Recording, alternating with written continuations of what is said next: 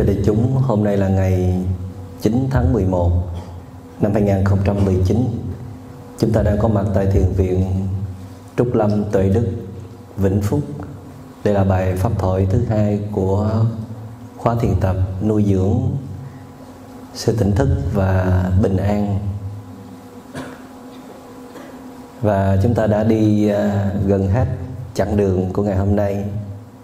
Chỉ còn à, giờ pháp thoại và vấn đáp là để chúng được trở về. Thời gian trôi qua rất là nhanh. Và thầy à, rất là cảm kích, cảm ơn đại chúng đã hết lòng thực tập. Đặc biệt là quý vị có thể giữ được sự im lặng rất là tốt, mặc dầu chưa tốt lắm.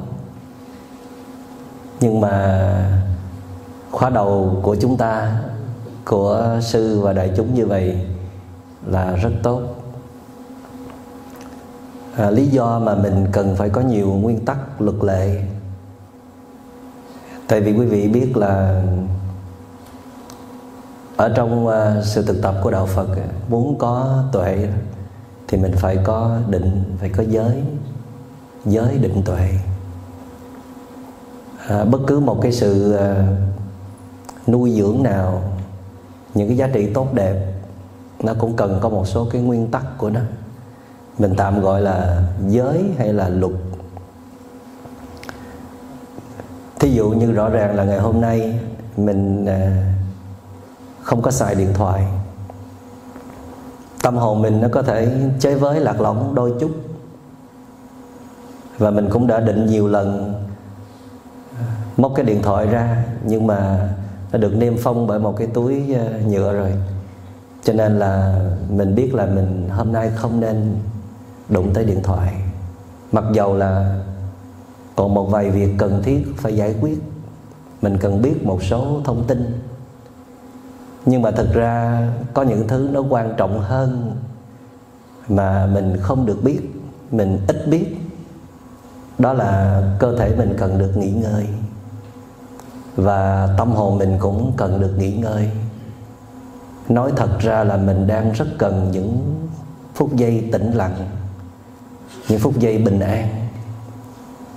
Con người mình nhiều khi nó cần cái thứ này nhưng mà mình lại đi tìm cái thứ khác. Mình hay đi theo những cái thói quen, những cái à, tập khí, những cái à, mong muốn không có chính đáng, không có trí tuệ của mình.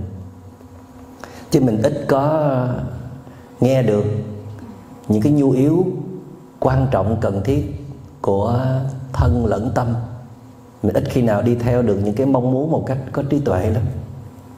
Nhưng mà ngày hôm nay thật sự là mình đủ can đảm để à, tạm gác lại những cái sự bận rộn. Có rất nhiều công việc cần phải giải quyết nhưng mà mình vẫn quyết tâm vào trong này. Ngồi yên từ hồi sáng tới bây giờ, có khi ruột nó cũng cồn cào có khi mình cũng nôn là chờ cho tới đúng 4 giờ rưỡi là mình móc chiếc điện thoại ra liền, thôi là mình sẽ chết. Còn ráng cầm cự một hai giờ nữa thôi. Và có những vị tưởng là bữa nay nộp chiếc điện thoại là chắc là mình chết rồi. Nhưng à, rõ ràng là mình vẫn còn sống. Sống nhăn răng, sống rất là khỏe. Vậy thì đức phật nói điều kiện để giúp cho cái tâm bình an ấy thì điều kiện đầu tiên đó là cảnh an thì tâm nó mới an được.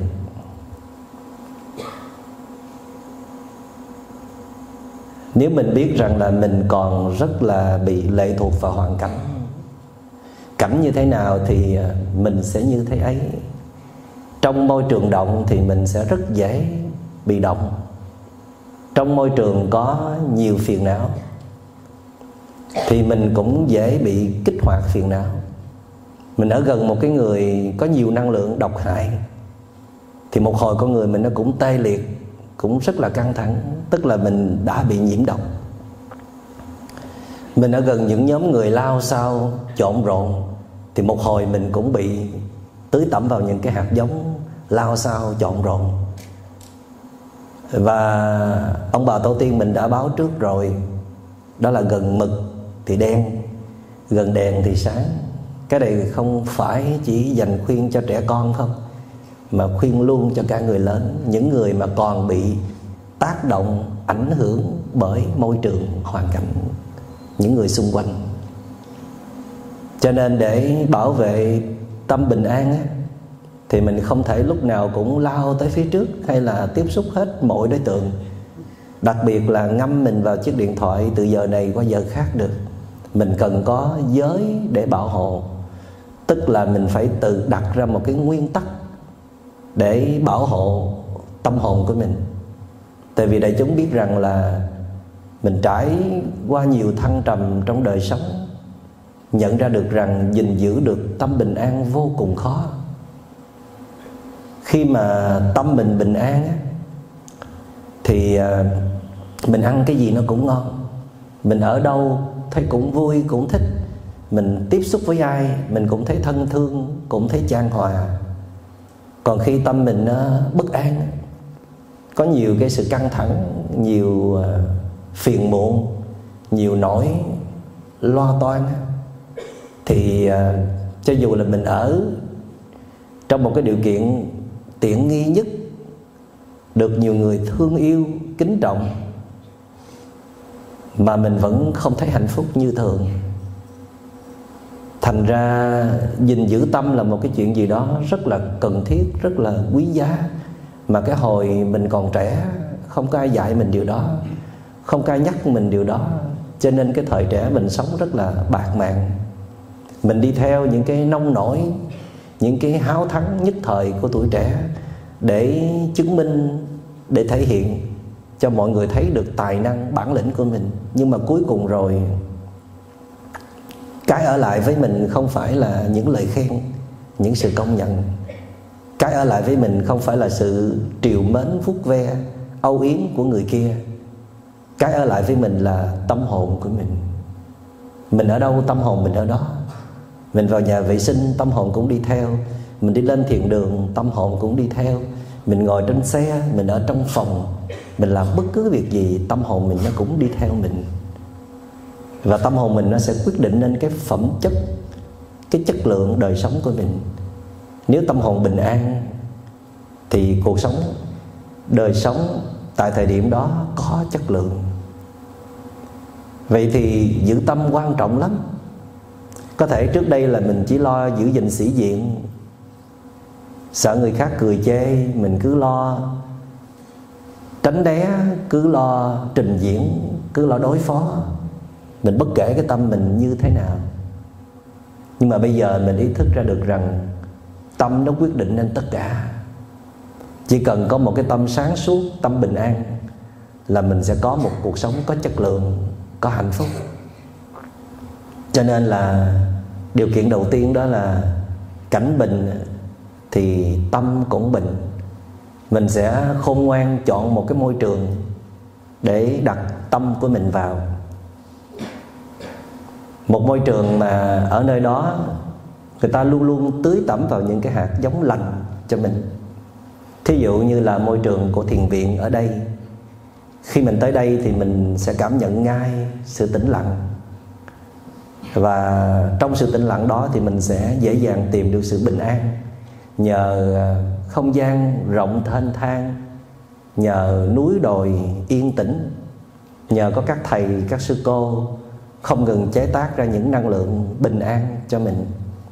Mình nhìn những bước chân của các thầy, các sư cô, mình cũng thấy được sự bình an. Mình nhìn gương mặt của các thầy, các sư cô, mình cũng thấy được sự bình an. Dĩ nhiên là mình không thể ở trên thiền viện mãi được. Mình phải xuống dưới kia, dưới cõi hồng trần để tiếp tục mưu sinh, tranh đấu với sự sống. Nhưng mà mình phải chấp nhận cái chuyện rất là khó giữ gìn được tâm của mình. Dĩ nhiên một cái người tu tập giỏi thì có thể giữ tâm mình ở mọi lúc, mọi nơi. Tu luyện một thời gian, công phu, thành tựu rồi thì có thể xuống núi để, có thể tiếp xúc với mọi môi trường, mọi hoàn cảnh mà vẫn giữ được tâm bình an. Như một người còn yếu hay là trong một cái giai đoạn rất là yếu và mình phải ý thức điều này thì phải khôn ngoan rút lui, quay về miền sơn cước, quay về miền à, tịch tịch quay về môi trường lành để hàm dưỡng tâm hồn, gọi là dưỡng tâm. Thân cũng cần được dưỡng. Mỗi khi thân bị bị trọng thương mà tâm cũng cần được dưỡng.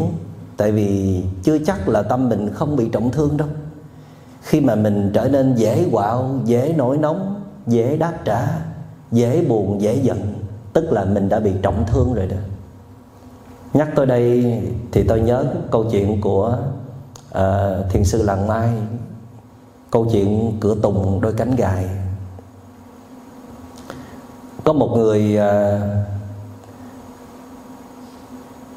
uh, có một chàng dũng sĩ nọ xin sư phụ uh, xuống núi sau nhiều năm tu luyện cùng với thầy để uh, diệt trừ yêu ma tà mị thì người sư phụ uh, không có đồng ý. Người sư phụ nói là con phải ráng tu luyện thêm một thời gian nữa đi. Thì người uh, học trò vẫn khăng khăng một mực muốn được xuống núi để giúp đời giúp người trong một cái ý chí rất là mãnh liệt thì người thầy buộc lòng phải để cho người học trò xuống núi. Và trước khi xuống núi thì người thầy mới thương người học trò lắm. Biết là người học trò đi chuyến này là rủi ro rất là nhiều, cho nên mới trao cho người học trò hai cái bụ bối. Một cái gọi là mê ngộ cảnh, một cái gọi là trảm yêu kiếm. Trảm yêu kiếm tức là một cái kiếm trảm yêu, có thể chém giết yêu tinh, yêu ma tà mị một cách dễ dàng còn một cái gọi là mê ngộ cảnh, tức là một cái kính chiếu yêu. Rọi cái kính đó lên thì có thể phân biệt được chánh tà, yêu ma tà mị ở trong nhân gian khắp mọi nơi. Nó có thể là nó hiện hình thành những người rất là hiền lành, rất là đẹp đẽ mà con mắt thường không thể nhận ra được. Thì anh chàng dũng sĩ rất là hạnh phúc.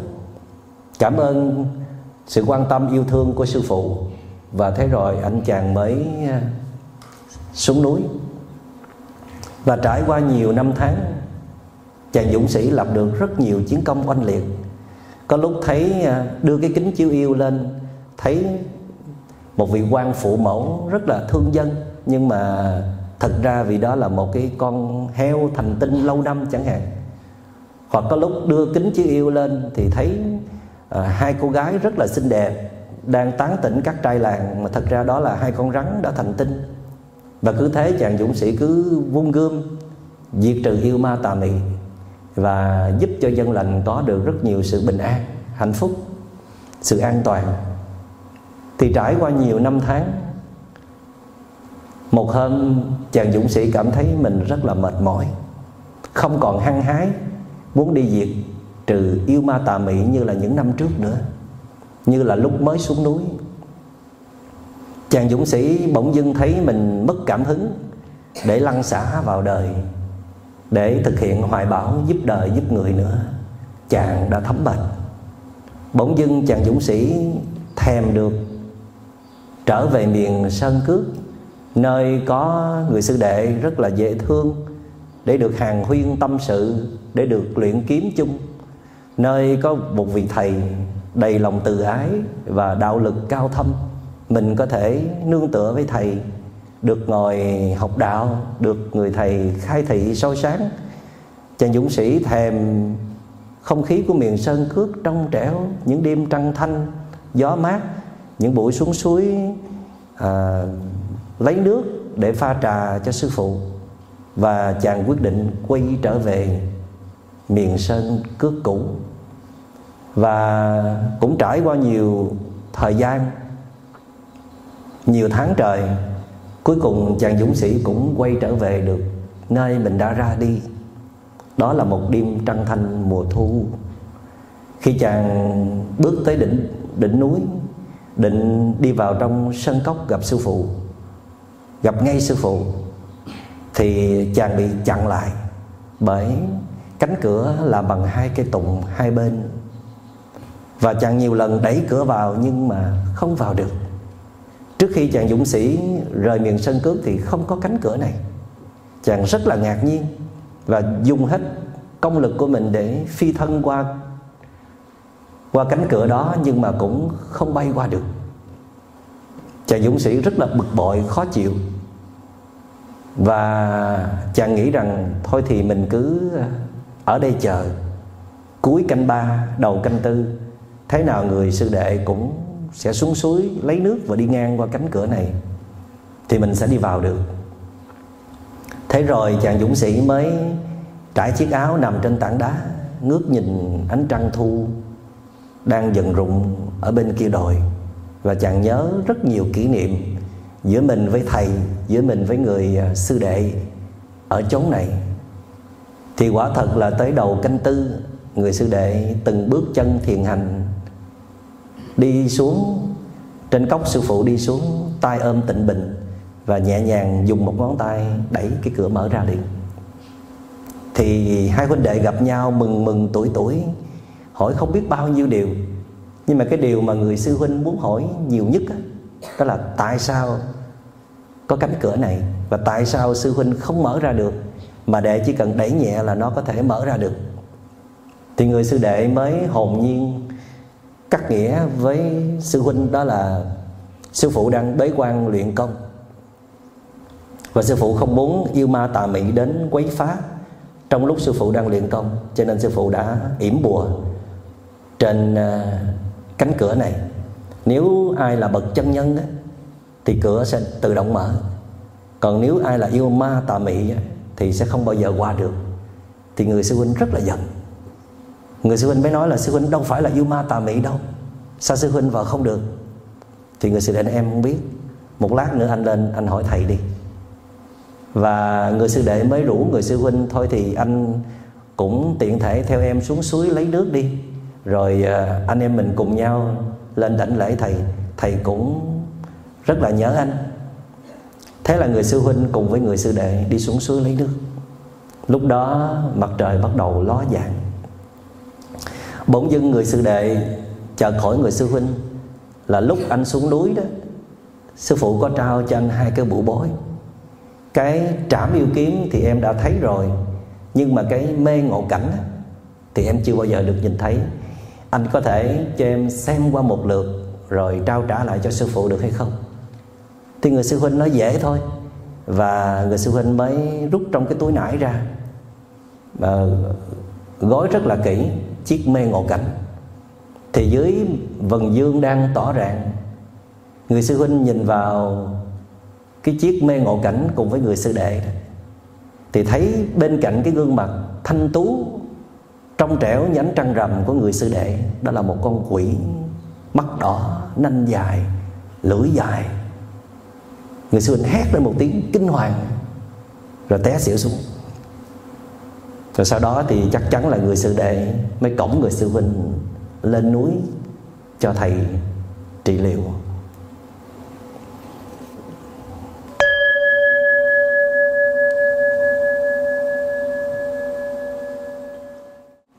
Nghe sợ quá.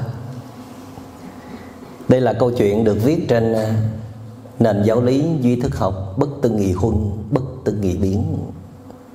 Bất tư nghị là chúng ta không thể tưởng tượng hết được. Chúng ta không thấy rõ đường đi nước bước của nó. Nó khủng khiếp lắm. Cái sự thấm nhiễm của hoàn cảnh là bất tư nghị, gọi là bất tư nghị huân huân tức là huân tập, nhiễm vào. Và bất tư nghị biến có nghĩa là nó biến ra, làm cho con người mình thay đổi một cách khôn lường sự ảnh hưởng của hoàn cảnh là khôn lường và làm cho tâm trí mình trở nên thay đổi là khôn lường. Người sư huynh đã từng luyện võ công rất là cao cường. Nhưng mà khi người sư huynh xuống nhân gian, không đủ sức để phòng hộ tâm ý của mình. Và trong nhà thiền có bài thực tập gọi là phòng hộ sáu căn mắt thấy thì phải có sự tỉnh thức trong khi thấy. Tại vì cái thấy có thể làm cho mình bị nhiễm ô, làm cho mình đắm nhiễm. Tai nghe, rồi mũi ngửi, rồi lưỡi nếm, thân xúc chạm và ý tưởng tượng. À, tất cả các trần cảnh ở bên ngoài. Thật ra bản chất nó cũng giúp đỡ chúng ta, cũng nuôi dưỡng chúng ta, nhưng mà đồng thời nó cũng đánh thức những con quái thú trong lòng của chúng ta. Chúng ta xuống nhân gian bao lâu rồi? Rời miền sơn cước bao lâu rồi? Chúng ta có mang mê ngộ cảnh theo không? Quý vị có cần rội với mê ngộ cảnh không? Sư minh niệm có mê ngộ cảnh nè.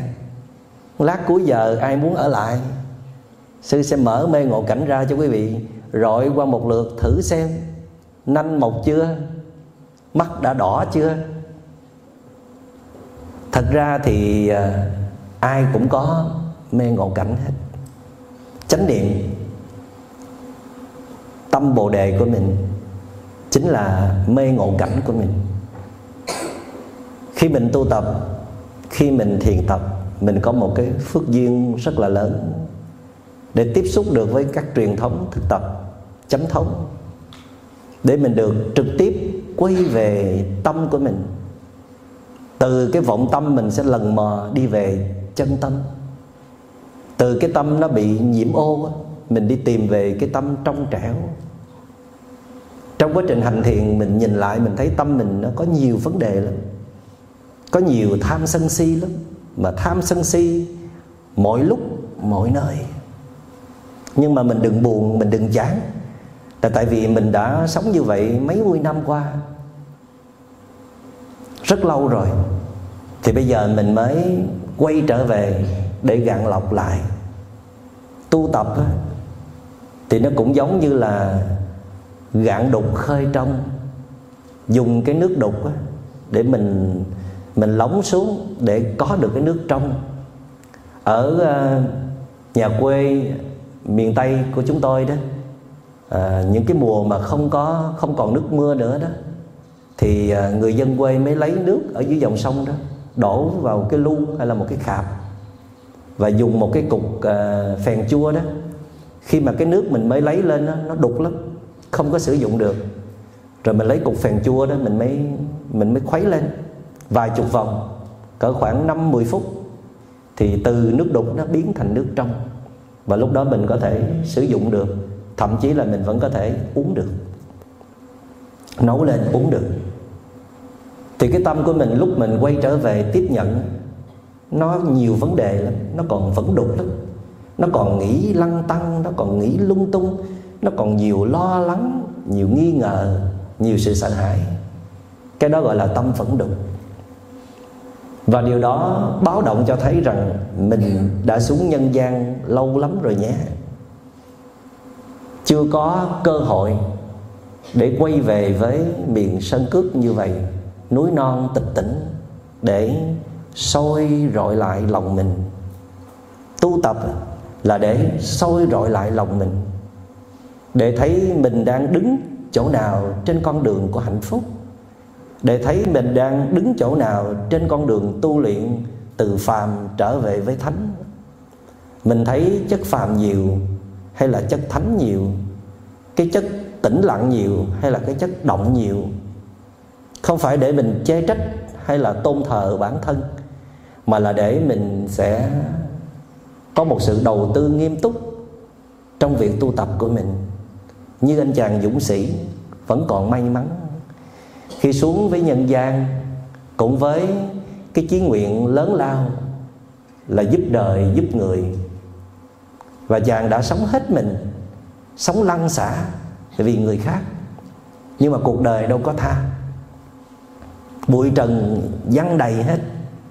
Để rồi trong cái sự hăng hái đó, trong cái sự nhiệt tình đó, chàng dũng sĩ đã quên đề phòng, quên phòng ngự tâm ý của mình khi tiếp xúc với ngoại cảnh. Chàng dũng sĩ không nói rằng là tôi có công để giúp đời giúp người thì ngoại cảnh không được xâm nhập vào tôi. Chất độc của yêu ma tà mị không được xâm nhập vào tôi không thể được. Đó là chuyện thường tình. Nếu mà mình thiếu cái sự bảo hộ, thiếu sự ý tứ, thiếu sự dè chừng, thì thế nào bụi của cuộc đời cũng sẽ thấm nhiễm vào tâm hồn của chúng ta. Và khi mình trở về miền sơn cước như là anh chàng dũng sĩ, mình gặp lại thầy mình. Mà thầy ở đây có thể là thượng tọa trú trì có thể là sư minh niệm, nhưng đây là, vẫn là những vị thầy ở bên ngoài. Có khi mình được gặp, có khi mình không được gặp. Đức phật nói chúng ta vẫn có một vị thầy khác đặc biệt mà chúng ta muốn gặp lúc nào cũng được, đó là chánh niệm. Khi chúng ta có chánh niệm trở lại, khi tâm chúng ta đã bắt đầu định tĩnh, an trú trong hiện tại khi chúng ta bắt đầu quan sát và nhìn thấy, mọi thứ đang diễn ra xung quanh chúng ta và bên trong chúng ta. Khi chúng ta có thể lùi lại quan sát cả cái thái độ của mình, trong khi mình đang chú ý, trong khi mình đang quan sát, trong khi mình đang tiếp xúc với một đối tượng nào đó. Khi mình quan sát một đối tượng mà không còn bỏ lên thái độ thích hay là không thích nữa, nghĩa là mình đạt được mức chánh niệm đó chính là người thầy vĩ đại của mình. Khi mình có chánh niệm rồi thì chánh niệm sẽ soi đường chỉ lối cho mình, sẽ cho mình biết nên làm gì và không nên làm gì. Trong cuộc đời có những lúc chúng ta rất là phân vân, rất là hoang mang. Có khi chúng ta mất định hướng, không biết là mình nên làm gì hay là không nên làm gì nếu như mình gặp được một vị hiền triết, một vị minh sư, một vị có nhiều trí tuệ để soi đường chỉ lối cho mình trong một giai đoạn hay là trong một lần nào đó thì rất là quý giá. Nhưng mà thật ra thì rất là khó để tìm được những vị hiền triết hay là những vị minh sư như vậy. Phải là có duyên lắm mình mới gặp được. Còn không thì à, mình đành phải quay về nương tựa nơi chính mình và chúng ta có một niềm tin mãnh liệt rằng trong mỗi chúng ta đều có những vị thầy. Đều có một người thầy rất là sáng suốt. Người thầy đó sẽ mách bảo cho chúng ta biết nên làm gì và không nên làm gì.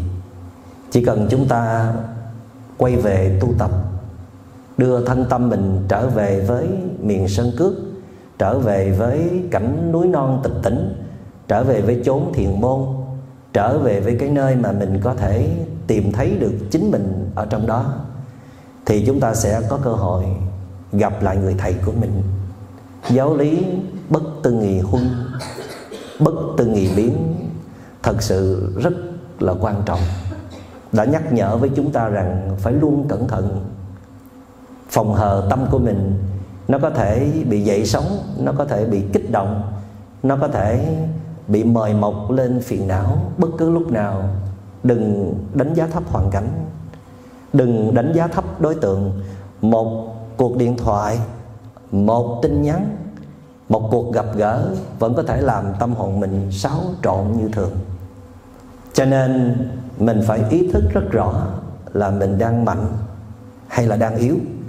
Nếu mình đang mạnh thì mình hãy cho phép mình tiếp xúc với mọi đối tượng mọi hoàn cảnh.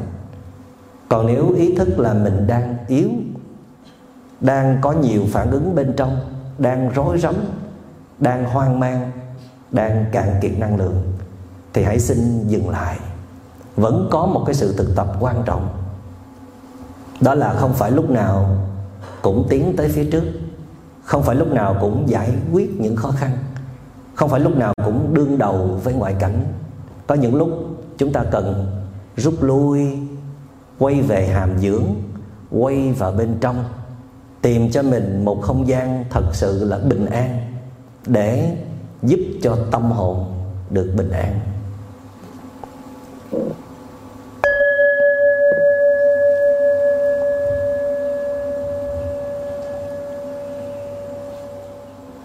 Cảnh an thì tâm an. Nhưng chúng ta không thể ở trên này hoài mãi tại vì chúng ta không phải là những vị xuất gia tu hành. Kể cả những vị xuất gia tu hành tu hành theo truyền thống của Phật giáo Đại thừa thì thỉnh thoảng cũng phải xuống núi, cũng phải tiếp xúc với nhân gian, cũng phải đối đầu với rất nhiều khó khăn và nghịch cảnh để dùng lửa để thử vàng chứ. Cũng để thử sức cái công phu tu luyện của mình tới đâu tại vì à, tu tập mà trở nên dễ thương có chất lượng trong cái điều kiện ưu tú an toàn thì thì dễ làm rồi. Mà nếu mà mình chỉ làm được chừng ấy thôi thì thì không nên. Mà mình cần phải phải giúp cho mình tiến bộ hơn nữa. Đó là mình vẫn có thể giữ, gìn giữ được tâm bình an ở bất cứ nơi đâu gọi là tâm an thì cảnh sẽ an cái này rất là khó. Mà mình phải cố gắng thực tập cho bằng được. Bài tập số 1 đó là cảnh an thì tâm nó mới an. Coi mình thuộc bài số 1 hay là mình qua bài số 2 bài số 2 thì tâm an thì cảnh sẽ an. Tìm được cảnh an rất là khó thật ra từ hà nội lên vĩnh phúc thì không xa lắm. Nhưng mà không phải lúc nào chúng ta cũng có đủ điều kiện để đi lên trên này. Và chẳng lẽ ngày nào chúng ta cũng chạy lên, chạy xuống vậy sao? Cho nên là cũng chưa chắc, mà nhiều khi mình lên đây cảnh rất là an. Nhưng mà khi tâm mình nó bất an rồi đó, nó có nhiều phiền não thì cái cảnh an thôi không đủ để giúp cho mình an các vị hỏng tin, các vị ở đây thử một tuần lễ đi. Thì sẽ thấy là cái việc mà gìn giữ tâm bình an suốt những ngày còn lại nó vật vã như thế nào. Mặc dù ở đây cảnh rất là an, nhưng lòng nó vẫn không an. Có biết bao nhiêu vị chạy lên núi rồi chạy xuống núi. Vào trong khóa thiền rồi, nửa khóa muốn muốn sách gói chạy về. Đăng ký khóa tu 10 ngày nhưng mà chỉ đi được có 400 ngày thôi là có đủ thứ lý do để rời khỏi khóa tu hết. Tại vì cái bên trong nó không an. Có những trường hợp, có những lúc mình chỉ cần đổi cảnh, đưa về cảnh an thì tự nhiên tâm sẽ an. Chỉ cần tiếp xúc với một người có năng lượng lành là tâm mình nó sẽ lắng dịu xuống liền nghe một bản kinh, nghe một bài giảng là tự nhiên lòng mình nó sẽ lắng dịu xuống. Cho nên cảnh là cần thiết, nhưng mà không đủ mình không thể nào đổi cảnh hoài mãi được. Không lẽ bữa nay mình ở thiền viện này rồi mai mình qua thiền viện khác? Tuần này mình tu đây rồi tuần sau mình tu chỗ khác. Thì mình thử đi.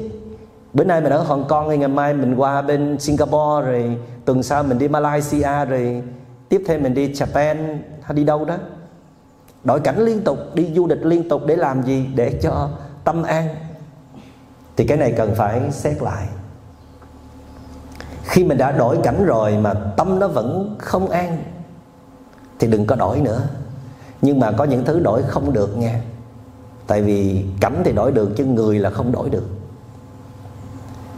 Cứ theo cái xu thế là hễ tâm không an là cứ đi đổi cảnh, thì thế nào mình cũng sẽ nghĩ tới cái chuyện hay là mình đổi người ta. Mình đổi người thương á. Biết đâu đổi người thương rồi tâm nó sẽ an, thì đổi thử đi rồi biết sẽ thấy cái vấn đề là ở bên trong chúng ta. Chứ không phải ở bên ngoài chúng ta đâu. Nhưng mà rất là khó để thừa nhận chuyện này. Rất là khó. Khi mình ở dưới kia đó, ở dưới môi trường cảnh động, thì phần lớn mình đều đổ thừa tại hoàn cảnh, tại người này, tại người kia. Mình mới bất an như vậy. Nhưng khi mình lên trên này rồi, mình trải qua những cái giờ hành thiền, ngồi thiền nè đi thiền hành nè, ăn cơm trong im lặng nè, ngủ trong im lặng nè, rồi nghe pháp thoại nè. Thì bỗng dưng mình nhận ra rằng hình như là mình cũng có vấn đề đó, chứ không phải chỉ có hắn mới có vấn đề.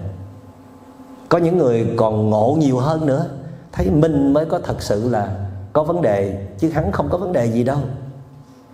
Tức là mình thấy cái nguyên do đưa tới những cái rắc rối, những cái phiền hà những cái khổ đau nó nằm trong chính mình nhiều hơn là ở nơi người kia hay là hoàn cảnh. Nghĩa là mình đã bắt đầu có chút trí tuệ rồi đó. Tâm đã bắt đầu sáng và nhìn nhận ra được tình trạng. Thấy được cái vấn đề nằm bên trong mình đã là một bước tiến bộ rất là lớn. Còn hơn, có rất nhiều người giờ này vẫn còn đổ thừa, vẫn còn chờ đợi hy vọng người khác làm cho mình an có những cái an nó đến từ bên ngoài. Và có lẽ chúng ta thường xài cái an này. Khi mà người đó nghe lời mình, khi người đó tuân thủ theo những cái điều mình mong muốn, khi hoàn cảnh mọi thứ nó xảy ra đúng với ý của mình thì mình thấy khỏe, nhẹ trong lòng. Thì cái an này nè, cái này cũng là an đó, nhưng mà an nó đến từ bên ngoài.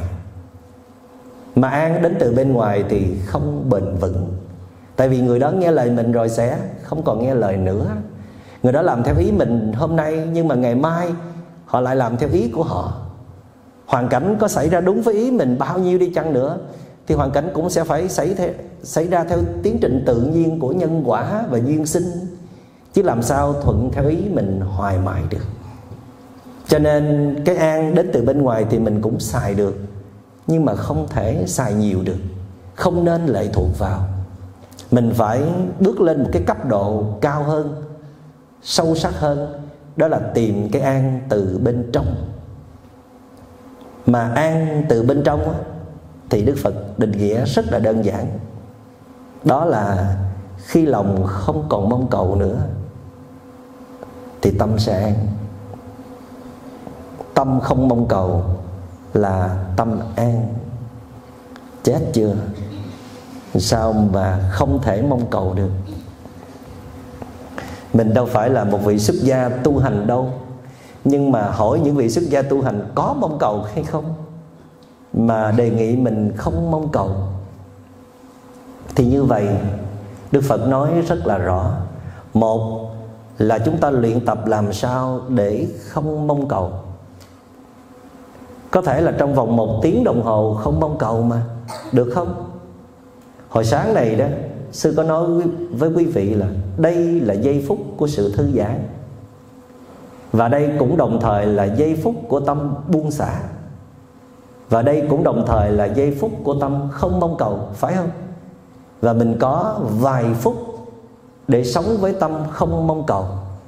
Thì lúc đó tâm mình làm gì? Lúc đó tâm mình tìm một điểm để nó bám vào. Đó là các bộ phận trên cơ thể cảm nhận sâu sắc sự thư giãn của các bộ phận trên cơ thể. Thay vì mình để tâm mình nó phóng đi về quá khứ, phóng đi về tương lai, suy nghĩ tới chuyện này, chuyện kia, thì tâm nó bất an. Bây giờ mình cắt hết, nó nhảy đi, mình đưa nó về. Nó phóng đi, mình kéo nó về. Trụ vào, bám vào, an trú vào. Một đề mục nào đó đang có mặt trong giờ phút của hiện tại. Thí dụ như là chậu hoa, cái chuông, chén trà.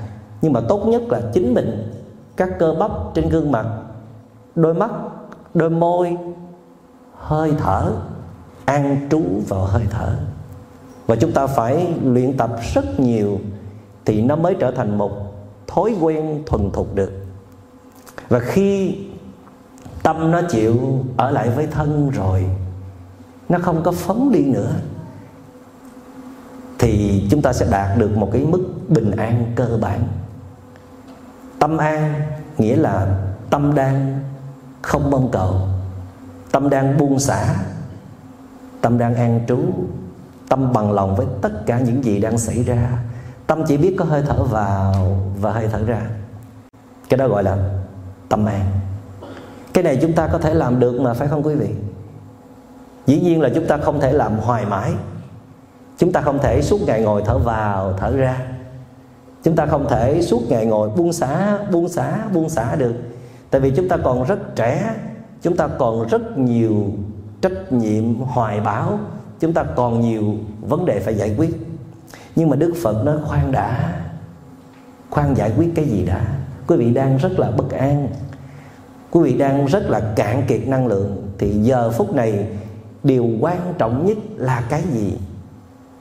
Chứ không phải lúc nào mình cũng nhào ra hết. Nhào ra kiệt sức thì chỉ có chết thôi. Cho nên lúc đó đức phật đề nghị chúng ta hãy quay vào, dừng lại, chậm lại, thư giãn, an trú, thở vào, thở ra. Nhận biết mọi thứ đang xảy ra bên trong đi. Làm cái đó trước khi con người chúng ta nó có một ít sự quân bình trở lại, tâm chúng ta bắt đầu có một vài sự tỉnh táo, sự tỉnh thức rồi thì hãy quay ra giải quyết vấn đề.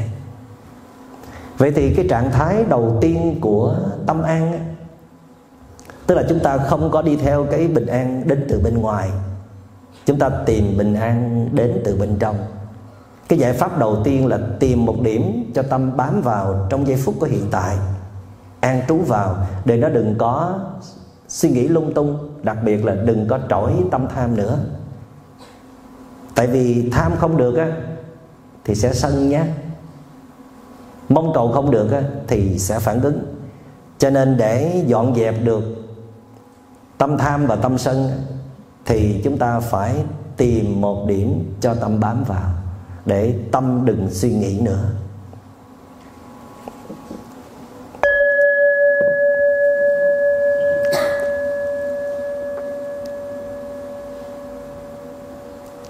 Tiếp theo, cách thứ hai, đó là chúng ta vẫn phải mong cầu.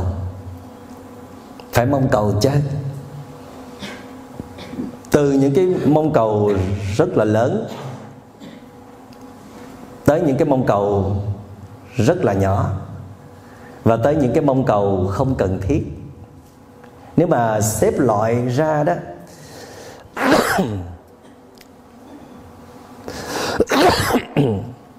thì chúng ta sẽ thấy rằng chúng ta cực kỳ hãnh diện vì mình là một đại lý của sự mong cầu. Rất nhiều nỗi mong cầu khi mình bắt đầu có sự tỉnh giác có chánh niệm, thì mình thấy đây là những mong cầu rất là lớn lao, rất là quan trọng, rất là cần thiết, xếp thành một loại. Rồi nhóm thứ hai là những mong cầu cần thiết, nhưng mà nó không quá lớn lao. Nó là những những sinh hoạt, những nhu yếu cơ bản trong đời sống thôi. Có nhiều khi có cũng được mà không có cũng không sao rồi cái nhóm thứ ba là nhóm mong cầu vì những lo lắng, sợ hãi mà sinh ra thôi. Cái tâm mình nó yếu là tự nhiên mình sẽ mong cầu rất nhiều. Mà cái tâm mình nó mạnh rồi thì nó không cần nữa. Thì cái nhóm là nhóm phát sinh vô độ nè. Cứ là mỗi lần sợ hãi là sinh ra hàng loạt sự mong cầu. Mình là đại lý mà cho nên thoải mái, không ai đánh thuế sự mong cầu hết. Cho nên cứ đặt ra, mặc dầu cái giá phải trả đó là bất an rồi à, sẽ sinh ra một cái nhóm mong cầu dư thừa, đua đòi, bắt chước. Chứ không phải là cần thiết, thì mình sẽ thấy rằng là mình có quá nhiều sự mong cầu. Vậy thì khi mà mình có một ít sự tĩnh lặng, một ít sự tỉnh thức, có chút nội lực rồi, thì mình sẽ làm được một cái chuyện, đó là buông bỏ bớt một số những mong cầu không cần thiết nó hay như vậy đó. Cái việc quay vào bên trong tu luyện nó cho mình một cái sức mạnh, nội lực, một niềm tự tin là mình có thể buông cái mong cầu đó ra mà không sao cả. Còn lúc mà mình yếu năng lượng thấp á, thì cái gì mình cũng muốn nắm bắt hết, cái gì mình cũng muốn điều khiển theo ý của mình. Thành ra đức phật nói cái chữ mong cầu đó là cái chữ lớp ba đó nó hay hơn rất nhiều so với cái chữ tham. Tại vì cái chữ tham nó cho mình cảm giác là mình muốn tìm kiếm thêm những tiện nghi về vật chất nữa, thì mới gọi là tham. Trong khi cái chữ lớp ba nó có nghĩa là mình mong muốn mọi thứ nó xảy ra đúng với ý của mình, thì đã là phiền não rồi. Đã là phải lo dọn dẹp nó rồi. Chứ đừng có chờ tới một cái tâm tham, một tiện nghi nào đó một sự tham đắm nào đó thì mình mới lo tu luyện.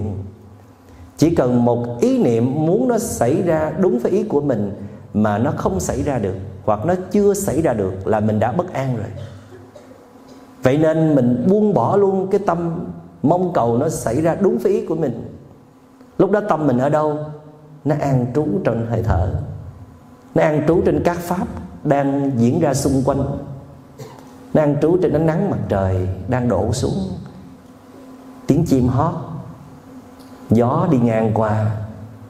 Tất cả những hàng cây xanh bao quanh chúng ta, nó cảm nhận trực tiếp, nó kết nối, nó quên cái chuyện kia đi. Nó không có muốn nữa, nó không tìm cầu nữa. Lúc đó, tâm an. Vậy thì tâm an đầu tiên là tâm buông bỏ bớt mong cầu. Nhưng mà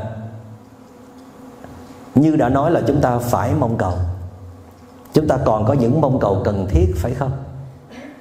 Có những mong cầu rất là quan trọng, cho nên chúng ta phải mong cầu. Nhưng trong trường hợp buộc phải mong cầu đó, thì nhớ đức phật dặn phải đem chánh niệm theo cùng. Đem sự tỉnh thức theo cùng.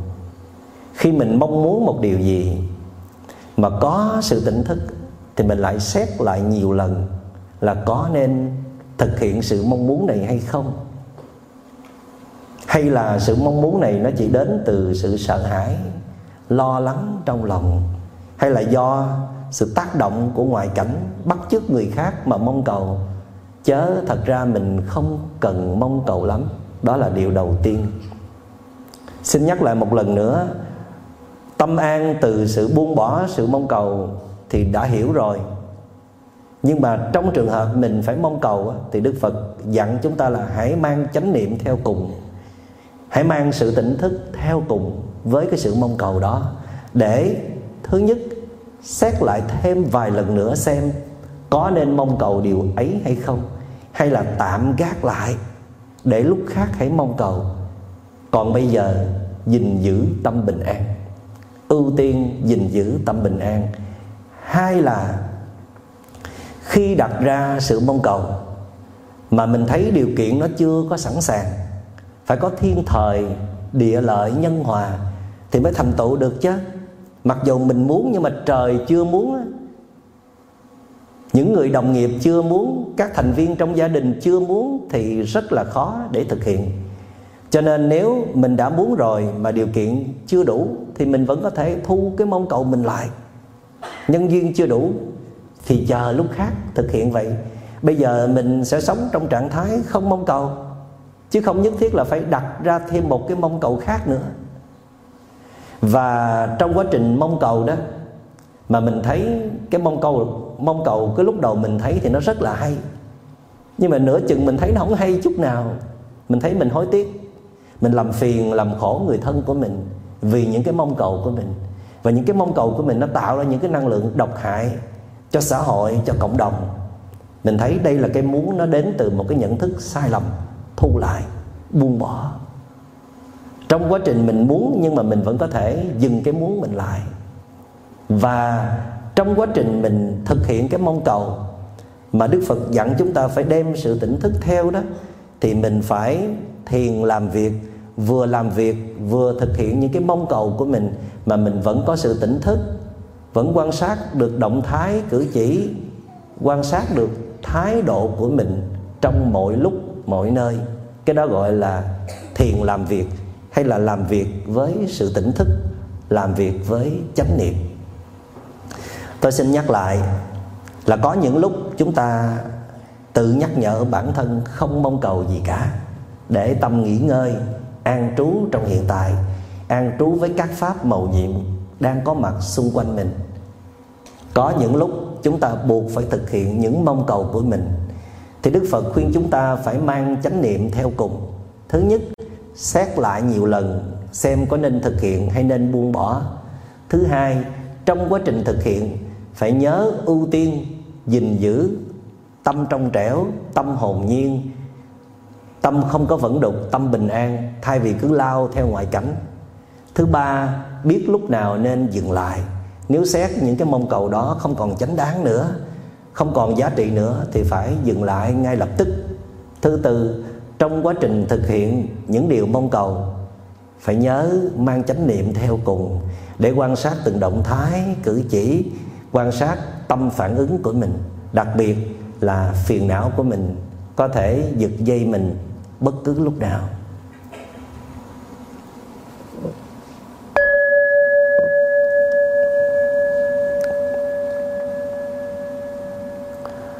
Có những người đạt được trình độ là vẫn mong cầu, vẫn thực hiện những mong cầu, mà không bị những mong cầu trói buộc, tham mà như vô tham. Phải một cái trình độ giỏi lắm mới được. Còn đa phần chúng ta đặt ra cái mong cầu nào thì bị cái mong cầu đó quật ngã, tơi tả cho tới khi nào thực hiện được mong cầu thì mới thở phào nhẹ nhõm bây giờ chúng ta là một thiền sinh, ráng cố gắng thực tập làm sao trong quá trình đặt ra những cái mong cầu, thực hiện những mong cầu mà mình vẫn có thể sống chậm rãi, sống sâu sắc, vẫn có thể thiết lập được sự tỉnh thức trong khi thực hiện những mong cầu. Và không phải lúc nào đầu óc mình cũng nghĩ tới những cái mong muốn của mình, có những lúc cho nó dừng lại, nạp năng lượng, nghỉ ngơi đủ sức rồi nghỉ tiếp rồi làm tiếp.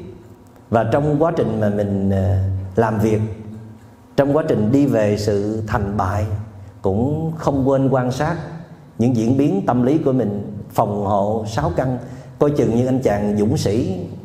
Để rồi tới một ngày đẹp trời nào đó, bỗng dưng không còn hăng hái với cuộc đời nữa, bỗng dưng không còn những khát vọng lớn lao nữa, muốn ờ, quay về một cái nơi nào đó để gội rửa tâm hồn nhưng mà chàng dũng sĩ thì có sư phụ, có miền sơn cước. Không biết quý vị có sư phụ không? Có miền sơn cước để quay về không? Và có mê ngộ cảnh để mà sôi rọi lại lòng mình hay không? Lao xuống trần gian thì hay đó. Đánh đông dẹp bắc, diệt trừ yêu ma tà mị thì hay đó. Nhưng mà tới khi mình bị nhiễm ô rồi ai cứu? Có ai cứu mình đâu? Không ai cả. Tất cả những danh hiệu kia, tất cả sự kính trọng nể phục kia đều vô nghĩa. Khi mình bị tổn thương tâm lý, khi mình bị trầm cảm, khi mình bị những con quái thú thuộc về nhóm tâm thần tấn công rồi, không ai có thể cứu mình ngoài chính mình. Chỉ e là lúc đó đã quá muộn, miền sơn cước thì quá xa, thầy thì không biết là ở chốn mô nơi nào, rồi mình có còn đủ sức để quay về nữa hay không? Hay là đành phải buông tay chấp nhận? Cho nên là mình phải học bài học khôn ngoan hơn anh chàng dũng sĩ đó. Phải luôn luôn soi rọi lại lòng mình, từng giờ, từng phút. Lúc nào cũng lấy mê ngộ cảnh ra, để nhìn xem là mình vẫn còn trong trẻo hay là năm đã bọc dài mà đừng chờ tới khi nanh đã mọc dài. Nhìn thấy bên trong mình có rất nhiều cái sự lấn cấn nhiều cái cái cảm giác khó chịu nhiều sự bức bối nhiều uh, phiền muộn là bắt đầu lấy gương ra soi được rồi. Cho nên thiền tập cũng có nghĩa là nhìn lại nhưng mà cũng có nghĩa là nhìn cái đang diễn ra. Đại chúng nhớ nha thiền nó khác tất cả những truyền thống khác tức là có nhìn lại. Nhưng mà cái phần nhìn lại nó không quan trọng bằng nhìn vào giây phút hiện tại. Nhìn cái đang diễn ra nè. Giây phút này mình có thể sống với chất thánh, hoặc là mình có thể sống với chất phàm. Mình phải nhìn ra. Mình phải biết không được lờ mờ, không được ảo tưởng, không được đánh giá thấp. Đừng có để sau một trận bể dâu, một cuộc thăng trầm nghiệt ngã một cú sốc nặng rồi mới bắt đầu nhìn lại. Trễ tràn không còn kịp nữa. Nhìn lại chỉ là một phần phụ thôi. Trong sự tu luyện, nhìn vào thực tại, giây phút này, khi mình đang tiếp xúc với ngoại cảnh nè, tiếp xúc với con người, mới là giây phút đáng nhìn nhất, mới là giây phút cần phải tỉnh thức nhất. Nhìn cái đang là, quan trọng hơn là nhìn cái đã qua nhưng mà lỡ đã gây nên chuyện, đã mắc phạm sai lầm, đã gây tổn thương người khác, thì cũng cần phải nhìn lại. Nhưng vẫn nhắc quý vị rằng nhìn lại nhiều quá cũng không nên. Dễ làm cho chúng ta mắc kẹt trong quá khứ, trong những dĩ vãng thương đau, trong những cái mớ bồng bông hỗn độn không thoát ra được. Và nhìn lại kiểu đó dễ làm chúng ta tự ti mặc cảm cho nên đức phật luôn khuyến khích chúng ta hãy nhìn vào tâm của mình ở giây phút của hiện tại để tìm cách giúp đỡ nó. Nếu nó thiếu những năng lượng lành thì đặt nó vào môi trường lành. Nó đang bị mắc kẹt vào những năng lượng tiêu cực thì phải tìm cách quay vào bên trong để tháo gỡ. Và mong đại chúng à, sau khóa thiền tập này chúng ta sẽ dành thật nhiều thời gian để nuôi dưỡng tâm hồn của mình. Có những lúc thì mình sẽ đặt tâm mình vào một cái môi trường tịch tịnh an tịnh tĩnh lặng để nuôi dưỡng nó, gọi là cảnh an thì tâm sẽ an. Nhưng mà cũng có những lúc mình phải đối diện với chính mình, phải ngồi xuống, phải nhìn lại mình nhìn vào cái đang diễn ra bên trong của mình để tập buông bỏ đối diện, nhìn ra phiền não và buông bỏ phiền não. Để rồi à, tâm an thì cảnh cũng sẽ an. Trong cuốn hiểu về trái tim, tôi có ghi xuống bốn câu. Và xin à, nhắc lại với đại chúng, đó là tùy thuận theo hoàn cảnh, không buộc theo ý mình giữ tâm, không giữ cảnh. Tâm bình, cảnh cũng bình. Tùy thuận theo hoàn cảnh, tức là có những lúc thì mình muốn điều khiển hoàn cảnh. Đó là những lúc mình nên nhớ là mình đang rất là yếu. Còn những lúc mình mạnh thì mình tự dưng sẽ có cái tính tùy thuận. Hoan hỷ, đi theo người khác, mà không sợ mất mát gì hết không sợ quê, không sợ xấu hổ, không sợ bị coi thường. Thậm chí là rất là hạnh phúc để được tùy thuận theo người khác. Giúp cho người khác được lên ngôi, được thể hiện, được chứng tỏ. Được sống với cái tôi chân thật của họ. Tùy thuận theo hoàn cảnh. Không buộc theo ý mình. Buộc theo ý mình nhiều rồi mà vẫn không có hạnh phúc. Thì bây giờ thử không buộc nữa đi. Tùy thuận với người khác đi. Có thể tình trạng sẽ được thay đổi. Giữ tâm, không giữ cảnh. Chắc là mình phải ờ, bầm dập lắm. Mình mới thấm thía cái câu này. Chứ còn bây giờ là mình vẫn cứ chạy theo thành với bại được với mất, hơn với thua.